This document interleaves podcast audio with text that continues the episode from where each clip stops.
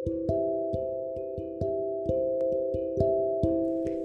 og velkommen til Godnat Historie podcast.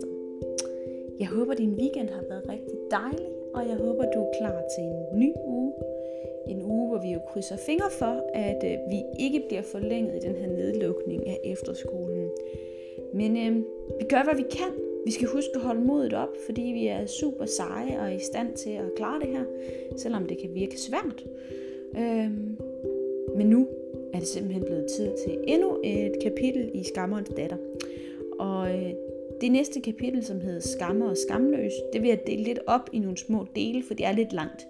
Det får du ikke skal høre på mig hele natten, så deler jeg det lige op i nogle små dele, og læser det lidt over nogle dage. Så det håber jeg er okay for dig.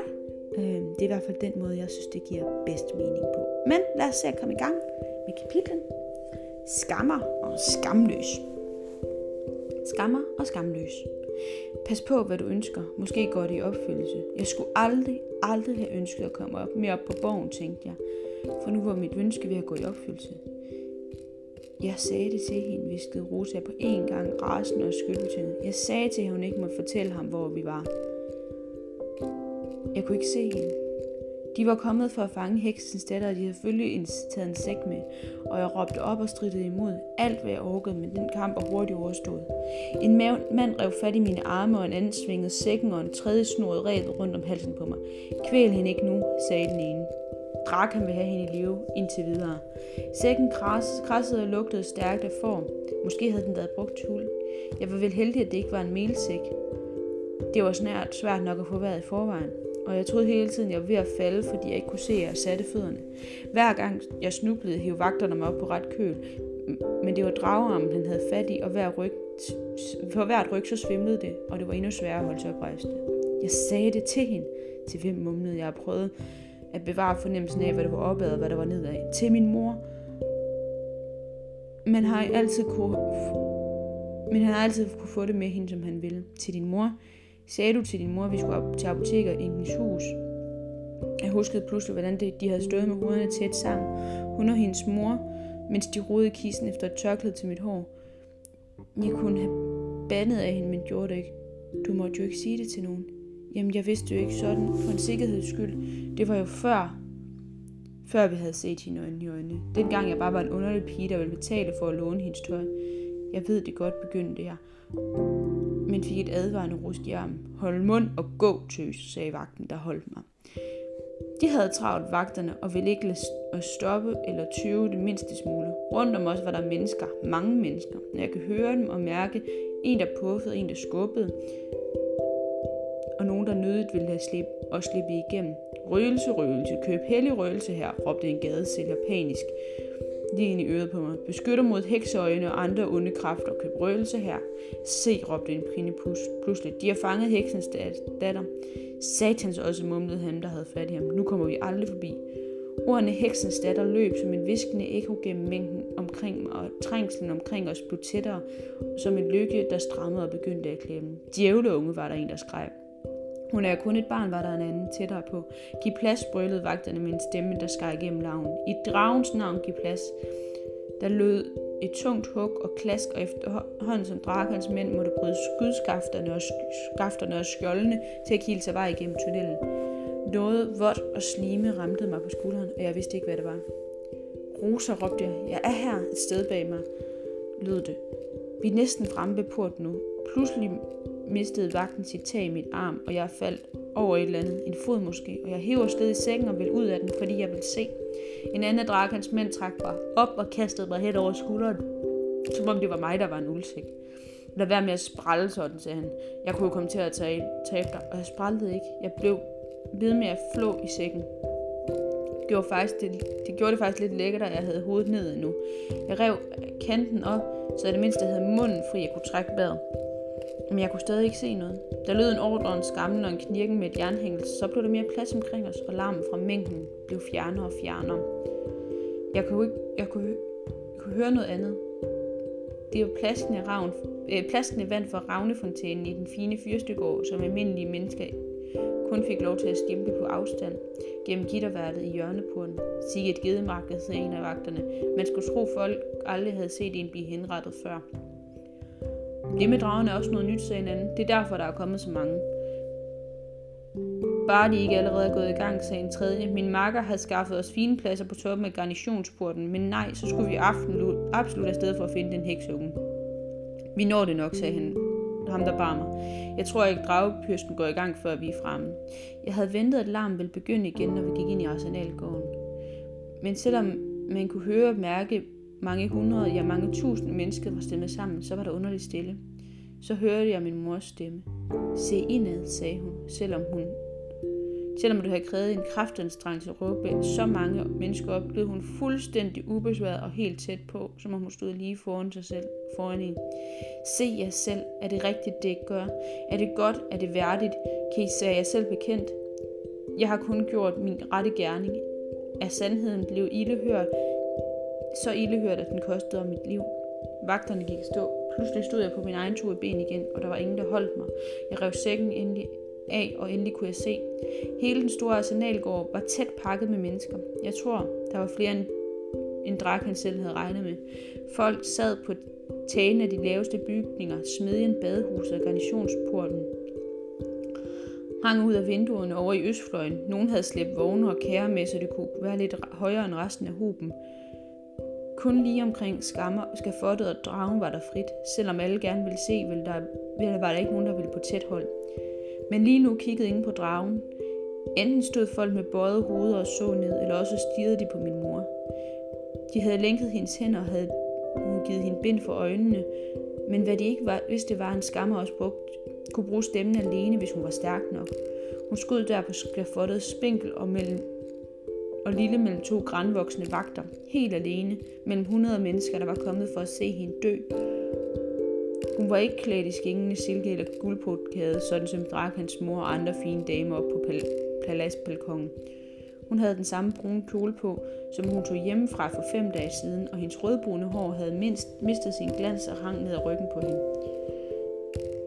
Men ikke en af de fine fruer, ikke en af Drakens brunjekendte vagtmester, heller ikke Draken selv. Ikke en af dem kunne have gjort det, hun gjorde. Hun kunne ikke se dem, men hun kunne få dem til at se sig selv. Derfor var der stille. Derfor stod hundredvis af mennesker med bøjet hoveder og tag. Det var et øjeblik, hvor alt kunne ske, og Drakan kunne nok mærke, hvor farligt det var. Han havde anbragt sig på en guldsko midt på paladsbalkongen, højt hævet over mængden. Han havde vel regnet med, at han ville ligne en fyrste. Nu sprang han op og råbte i tavshed. Ja, du er dygtig heks, men, ikke, men nogen skammer er hun ikke. Jeg stod og mukkede. Hvordan kunne han sige sådan, når alle andre på pladsen kunne se præcis, hvor stærk en skammer hun var? Mens hver ene, eneste andet menneske stod stille og nødtvunget så sig selv med skammerens øjne, hoppede Drakan smidigt op på balkongens rækværk og greb fat i gelænderet og svingede sig ned over kanten ned på pladsen. De havde lavet en rampe op til skafottet, så dragen kunne krybe op af, når dens længder blev løsnet og det gjort lange nok, men Drakan kom dragen i forkøbet i det mindste for en tid. Han løb op ad rampen med lange skridt og stod et øjeblik. Så hurtigt, at det næsten kunne virke trolddom lige foran min mor. Det I føler er ikke skam, gode borgere. Det er heksekunstner. Hvad har I at skamme over? Det her er ikke nogen skammer. Det er en heks, der står i ledtælleren med mordermonstret Nicodemus. I er blot kommet for at se hende hen, få sin retfærdige straf. Hvis hun var en ægte skammer, kunne jeg så gøre det. Og han flåede bindet væk og greb min mor og hagen og stirrede hende lige ind i øjnene. Og der gik et sug igennem hele arsenalgården. Selv jeg, som havde set ham før, blev i et øjeblik i tvivl. Kunne det virkelig være rigtigt, de ting, jeg havde troet om ham? Det virkede helt ufatteligt, at en mand, der havde slået tre mennesker ihjel, og bagefter kunne se min mor i øjnene uden at blinke. Min mor stod stille et langt øjeblik og blev selv lidt rystet. Så sagde hun roligt, men højt, så næsten alle andre kunne høre det. Jeg har aldrig før mødt et andet, et skamløst menneske. Det må være underligt ikke at have nogen skam i livet overhovedet. Men folk forstod det ikke. De kunne bare se, at han mødte hendes blik uden frygt. At det ikke var hendes skammerkræfter, der flejlede noget, men derimod ham, der ikke ejede evnen til at føle skam. Det fattede de ikke der var nogle få, som begreb det, skubbede de nok det lidt ubekvemme fra sig. De ville hellere tro på Drakan, end på det grimme spejlbillede, hun lige havde vist dem. Man kunne ligefrem se, hvordan de rettede skyldfølelsen på skyldfølelsen af sig selv. Drakan mærkede det også. Han slap min mor og vendte sig mod mængden. I har mistet en fyrste, råbte han.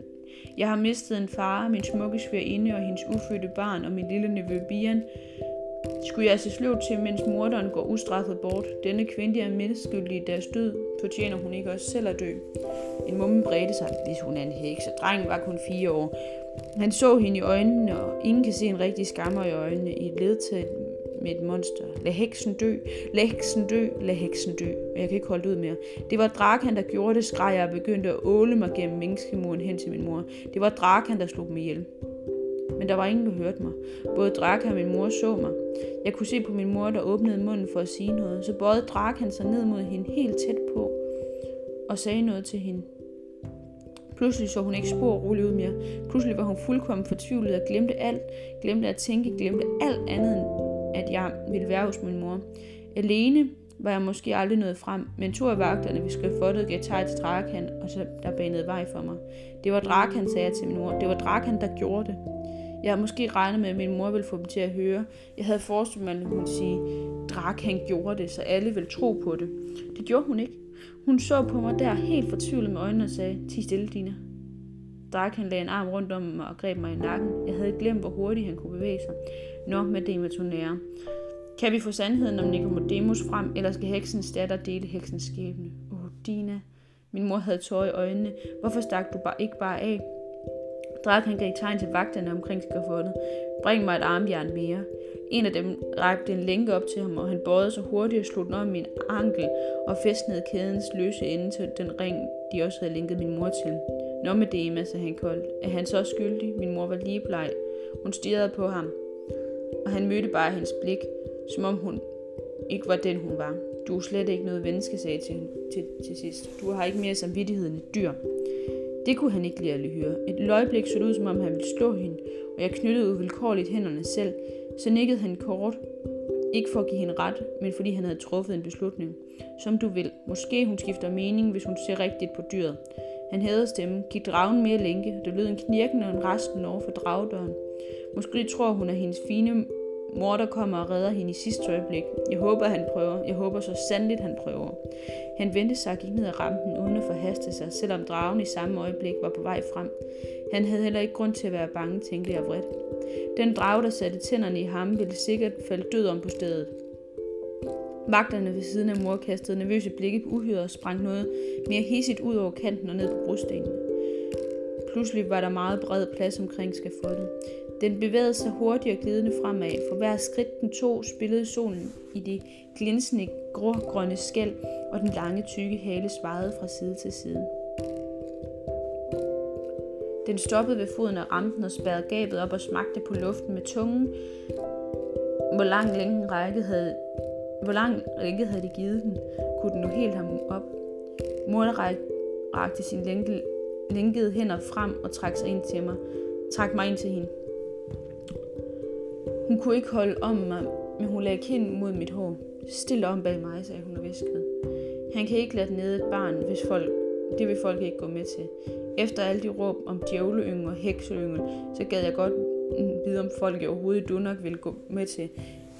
Og så rystede jeg på hovedet. Nej, sagde jeg lavt. Lad os bare stå helt stille. Jeg tror ikke, drager ser så godt. Måske, måske sker der noget om lidt. Hvis der skulle ske noget, så skulle det være smart. Dragen satte prøvende foden på rampen og tog tre hurtige skridt op ad den. Den kunne ikke se os særlig godt, for den, men den havde helt klart fået færden af os. Jeg stirrede lige ind i dens blålille gab, og synet af de sylespidse hugtænder fik min arm til at brænde og dunke endnu mere. Jeg gav en lille bitte lyd fra mig. Ikke et skrig, bare et lille piv, og min mor løftede hovedet. Drak han, sagde hun meget højt og fortvivlet. Vent!